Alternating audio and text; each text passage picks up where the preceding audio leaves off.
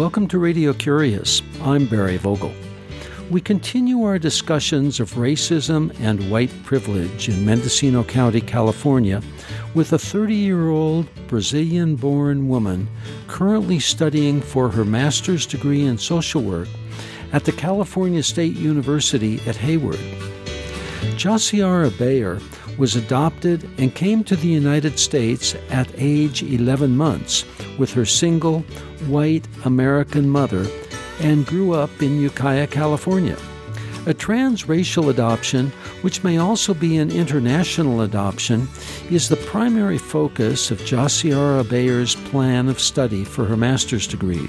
Sharing her personal experiences, she describes being told she's different, what it was like for her to grow up in a white family, and her feelings about white privilege. When Jossie, as she is often known, and I met in the studios of Radio Curious on March 23, 2015, she began with her earliest memories.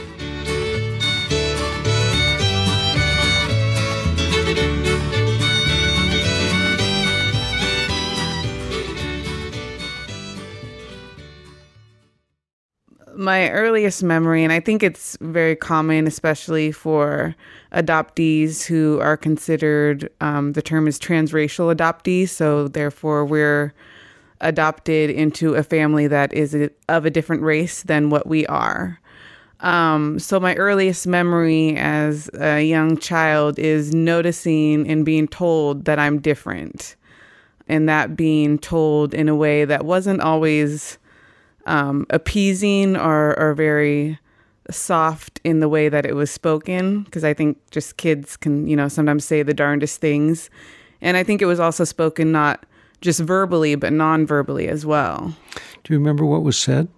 I mean, the common question, of course, from like my peers would be, why are you one color and your family's another color? Did you have an answer?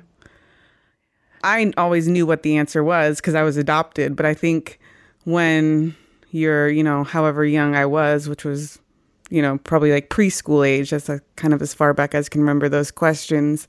You don't really formulate your answers so logically or thought out as you would, of course, as you grow older. And so often my answer would either be to ignore it or to make up some type of story that seemed to be acceptable to others in terms of, oh, you know, because I was, uh, was raised by a single parent, saying that my other parent who would never be around was my skin color. And so that's how then it would work within our family.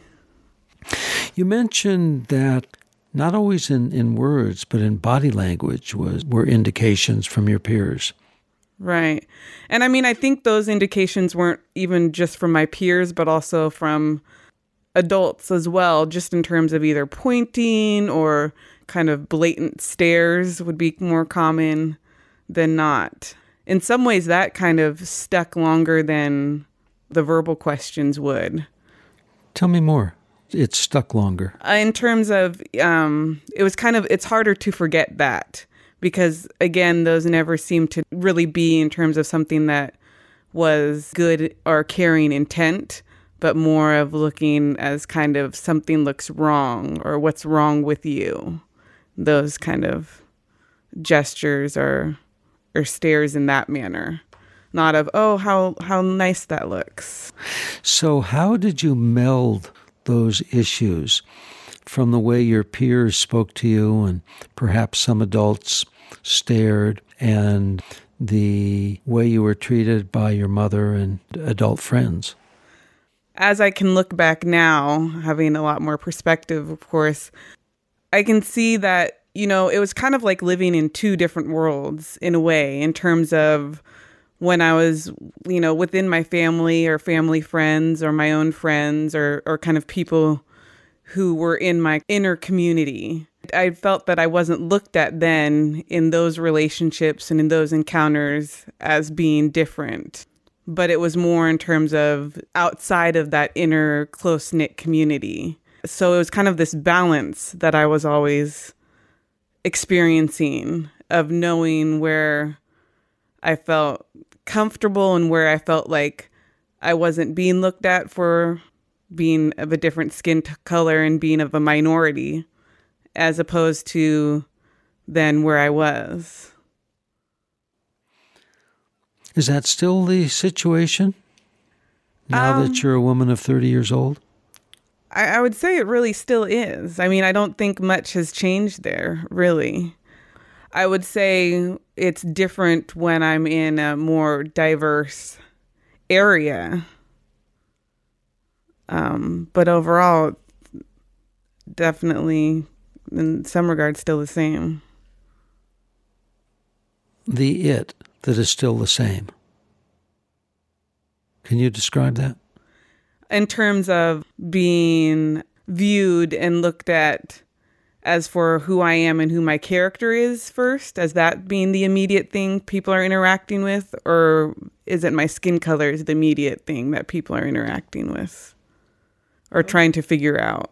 How do you discern that difference? It's interesting because it can be tricky in one sense, but it can be very clear um, and upfront in another. It, it comes in, in in all forms in a way in terms of you know somebody's body language, somebody's you know a verbal interaction. So I think it's just how accepting the interaction is. Can you give some examples? Yeah, let's see. There's so many examples, really. They can be something as simple as ca- and casual as, you know, I'm going to meet my family for dinner. This has happened on numerous occasions where, you know, they're already there and I'm going to meet them. So I get to the restaurant. It could be a more well to do restaurant that is not maybe you know appeals or to more um you know people of color or more diversity or just could it be because in that area you know in a less diverse community. And immediately it's kind of like this kind of looks or kind of unspoken of what what could you be doing here? Or what business would you want here? And then i'll say oh i'm here to meet my family. And then it's still this look of um, i think you may be confused or mistaken because there's nobody else here of color. and then I'll point to where my family is. And even then, still sometimes will be kind of like a, huh? Oh, it must be okay. It could be a simple interaction like that. Not personally having an experience like that, what do you do about it? You know, most often I honestly just brush it off because it happens so frequently in a way, but also because it's happened so much throughout my life that it's kind of like it's expected. Like if it if it doesn't happen, it's kind of like, whoa, that's that's different. In a way, it's like I'm used to those, you know, having to deal with those interactions or those types of looks. Although it's definitely still can sometimes get under my skin, I, I don't let it really truly affect me on a deeper level. Let me um, let me ask you this, uh, Josie Bayer. Um, the difference between Ukiah, California, where you grew up and graduated high school, and where you live now in the San Francisco Bay Area. For me personally, the difference is just being in a larger, more diverse area. Um, that's always been something that I've craved and desired and felt like was where I need to be. Not that I don't appreciate, you know, my hometown and where I grew up and how it, you know, raised me, but I always felt that this wasn't my resting place. In terms of um, the way people treat you because of the color of your skin in the San Francisco Bay Area versus Ukiah? I would say that I don't get as many, you know, interactions myself where that's so much at the forefront of what's going on as it was when I was here in Ukiah. Not saying that it doesn't happen at all, because it definitely still does. And, you know, we have plenty of examples of that just in, you know, our news and the media. But um, for me, it's to a lesser degree, I would say. I'd like you to share with us what has drawn you to the graduate work that you're engaged in now. But before you answer, I'd like to say that we're visiting with Jaciara Bayer, who lives in the San Francisco Bay Area, who is moving towards her final year as a graduate student seeking a master's in social work. You're listening to Radio Curious. I'm Barry Vogel as far back as I can remember, I've always had an interest in um, kind of being the voice for those who are underrepresented and un- underserved. So whether it be, you know, through race, um, any other type of underrepresentation, um, or lack of privilege, I've always had a desire to kind of help those populations um, currently, and actually for the past two years, I've gotten connected with uh, an adoption organization, PACT, that specializes in um, really supporting and advocating for transracial adoptees and their families at large. And so that's really where um, my passion really lies um, because that's my personal experience and personal story. Tell us about that kind of work. I currently work for them as one of their youth programming leaders. So I specifically more so work with the tween and teen age youth who are either themselves transracial adoptees or are in a family where there is a transracial adoptee. And so we um, basically provide monthly kind of support what we call our teen and tween club, where these youth can get together and we provide both education um, within you know these areas and kind of how to cope with their basically life circumstance of being within a family of mixed races. Adoption brings one level of complexity, of course, to a family component but then when you bring in mixed races you're, you're bringing in a whole nother tier of issues and struggles. How do you find those tiers of struggle different than your personal experience? I would say i actually find them similar but i think what is different for these particular youth there's more support and there's more awareness for um, transracial adoption because I can definitely know when I was growing up, I mean, none of this really existed. And so I think that's what partly drives my passion because as much as I'm giving and working with the youth and their families currently, it's also kind of a healing practice for myself in getting what I always deeply felt was needed and yearned for, but didn't know it at the time because it didn't exist. So it's kind of this dual relationship of both serving and healing. When you say deeply yearned for, the yearning was to know of and be in connection with other families that were made up like mine. Because really, growing up, there was only one other family who turns out to be, you know, one of my very good and best friends, um, who was another transracial adoptee and also an international adoptee. And throughout here and there, there were other families that I, I had met but never had a really connection with. But even just having that one never seemed quite like enough to feel that connection and looking around and seeing that, you know, there's others like you. You're not different or alone in this ma- manner. So now, as a as a person of uh, thirty, living in a much larger metropolitan area, do you find peers who have the same experience as as an adult transracial adoptee?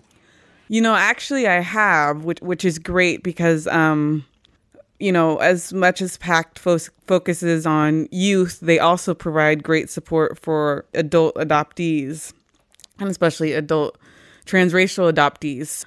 We've really kind of started our own network we each attest to how important and vital it is for us, even though we don't have that connection on a very frequent basis. Just knowing that it's there and um, to have that kind of support is comforting enough.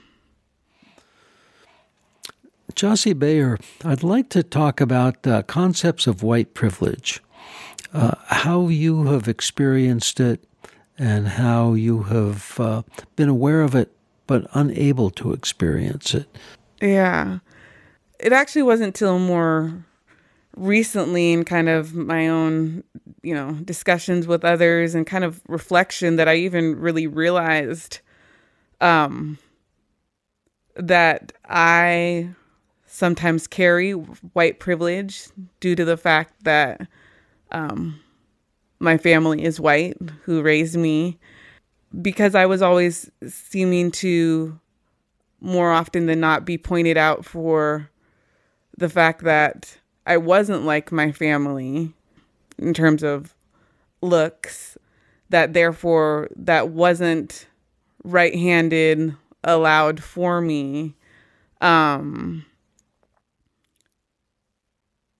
but then as I've gotten older and kind of moved away, I've realized and especially tried to find my niche in um, more so communities of color and realizing I don't yet really fit there either because here I was not raised um, by a family of color that um, I've realized that I do kind of have this white privilege card in a way that I can sometimes use at my disposal. And I think sometimes I have used it at my disposal um, in situations where I knew that I wasn't going to get any further um, without it, should I say. What were some of those situations? Poignant ones I can actually remember happened. Actually, it was in Sonoma County when I was um, living there for my undergrad, and I was needing to go to the ER for a specific medical reason.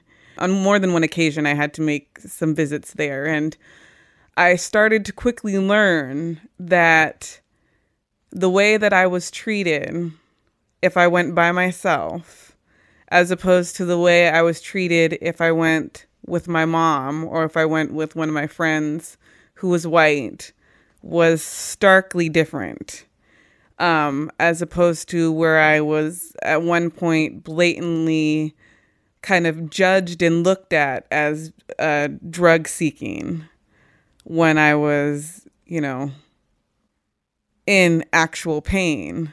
But that wasn't being recognized because there is apparently, and I didn't know this till after the fact when somebody had explained it to me, a stereotype of young black women going to ERs who are drug seeking and just kind of wanting to get a high or a fix. Um, so therefore, I was without much screening or um, being looked into in terms of my certain circumstance, therefore put in this category of that's all she's here for. So just give her the drugs she wants and get her out of here. Whereas opposed to when I went to the ER for a same situation, but I had my mom there, that wasn't even a, considered an issue or a thought. But no, let's take this woman's health concerns seriously and let's do all the tests we can and cater to her. Can you share with us the uh, health issues that we're talking about? I was having some really bad um, back pain that had to end result have to do with kidney stone. But excruciatingly painful. Exactly. Yes. Yes.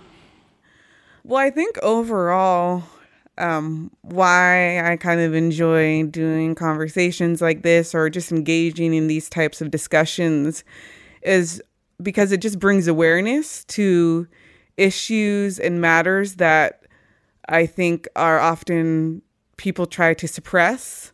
Or, I mean, I've even had some friends who really believe that there's not much racial issues around anymore, which completely baffles me.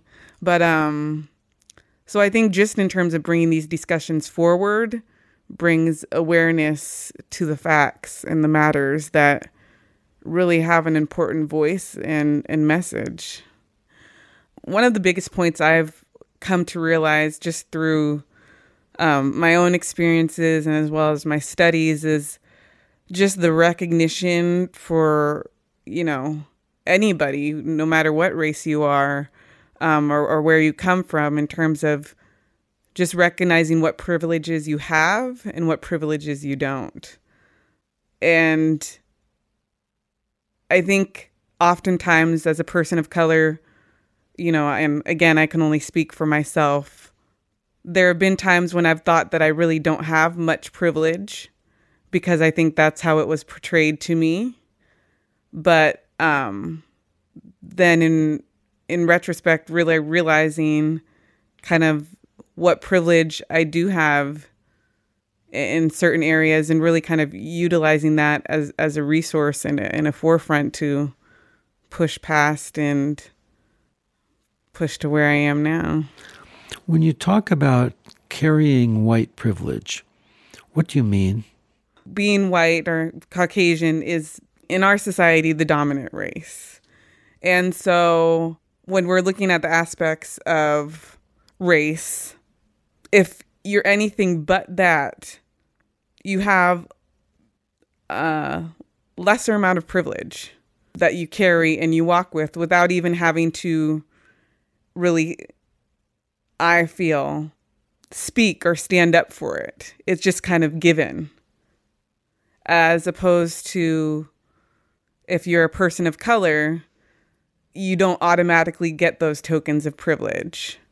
So when I say I carry or can utilize white privilege, it's basically kind of that manner in being able to tag along from either when I'm with my white friends or within my family or just the resources and things I've been exposed to as growing up in a white family that I'm likely may not have gotten or would not have come as easy if I were in a family of color.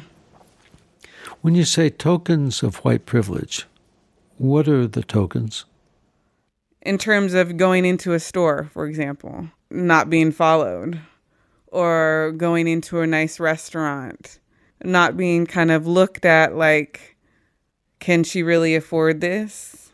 Should we really cater to her or them or him? And the more subtle examples? I guess I can only speak from my own experience. So this is also then an experience of being a female. Subtle example could be in terms of what's seen as beauty.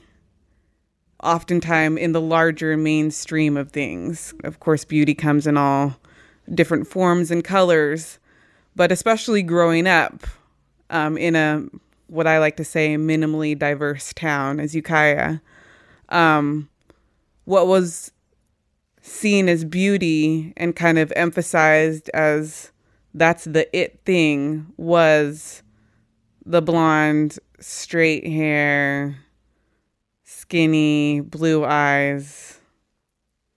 And anything outside of that was not so desirable. Well, Jaciara Bayer, I want to thank you for being with us on Radio Curious and before we close, can you share with us a eureka or an aha moment that changed your life, that pointed you perhaps in a new direction or gave you insight? One of the biggest eureka moments for me was actually when I first moved away to college. Growing up, Ukiah was all I kind of knew. I mean, I kind of got sometimes taste or experiences of, you know, areas like the Bay Area um, when we'd go for day trips or, or things of that nature or overnights. But going out on my own in a larger, more diverse area was the first time where I really felt like I can fit in somewhere. Not that I had found where I fit in, but that there was hope. That implies that perhaps you didn't feel like you fit in here in Ukiah? Yes. Can you tell us about that? Um, I mean, as, as much as of the community that I had and I still love and appreciate to this day, I never quite felt like I fit in because I always felt like I had to to more of the outside world, outside of my immediate community, carry an explanation or a sign as to one, why I look different than my family, and two, just being one of the few minorities here in this town. And Jossie, can you uh, tell us what you'd like to do with the rest of your one precious life? My overall biggest thing is just continuing to give back and to speak out on issues and topics that matter and that important and that kind of don't get the light that they deserve. And finally, is there a book that you could recommend to our listeners? The book that I would definitely recommend, and I'm a big fan of this author, is Iyanla Vanzant, who is a spiritual life coach, an ordained minister, a lecturer. She wears so many hats. One of her, actually her older books is In the Meantime. And why I kind of chose this book to recommend and why it's really stuck with me is it really just brings to light and talks about what is, you know, anyone's meantime. Because I think we all go through life and we go through phases of mean times where we're not at the goal where we want to be at, or we're not at the destination where we maybe thought we saw fit, but we're just continually trying to get there. And part of trying to get to wherever that destination or, or goal may be is um, and doing it successfully and attaining it would be working on self. And so the book really focuses on what it is to work on yourself and what that is in terms of its connection to love and self love. Because without that, you really can't push past and go forward successfully or give to others. Well, Josiara Bayer, thank you very much for being with us on Radio Curious. You're very welcome. Transracial adoptee born in Brazil, Josiara Bayer was brought to the United States by her single white American mother when she was 11 months old. Raised in Ukiah, California, Jossie is currently studying for her master's degree in social work with a focus on transracial adoptions. The book Josiara Bayer recommends is In the Meantime Finding Yourself and the Love You Want by Iyanla Vanzant. This interview was recorded on March 23, 2015. There are over 500 editions of Radio Curious on our website, radiocurious.org. They're free to listen, download, and share as you wish. The email address is curious at radiocurious.org or snail mail at 280 North Oak Street, Ukiah. That's U K I A H, California, 95482. And the phone is 707 462 6541. Christina Onnested is the assistant producer, and I'm host and producer Barry Vogel. Thank you for listening.